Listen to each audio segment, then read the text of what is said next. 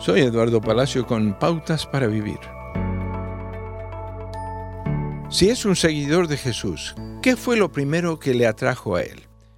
¿Le hablaron de las llamas del infierno que le esperen si no es salvo o de calles de oro por las que caminará en el cielo si fuera salvo?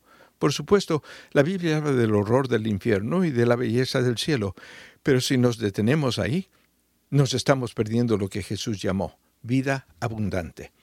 Una relación con Jesucristo es más, mucho más que una póliza de seguro contra incendios o un boleto a un lugar mejor. En las propias palabras de Jesús, yo he venido para que tengan vida y la tengan en abundancia. Con demasiada frecuencia nos preocupa más la otra vida que las cosas que Dios anhela obrar en nuestras vidas aquí y ahora. Cuando decimos que Dios tiene un plan para su vida, en realidad lo tiene. Aquí hay dos cosas que Él quiere para usted. Él quiere que lo conozca a Él de forma íntima y que experimente su gran amor por usted. Me buscaréis y me hallaréis porque me buscaréis de todo vuestro corazón, declara Dios en Jeremías 29.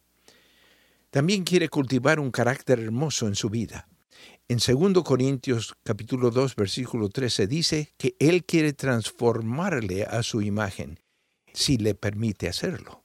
Le ha pedido entrar en su corazón, pero todavía no ha descubierto la vida abundante. Le animo a que no se conforme con menos.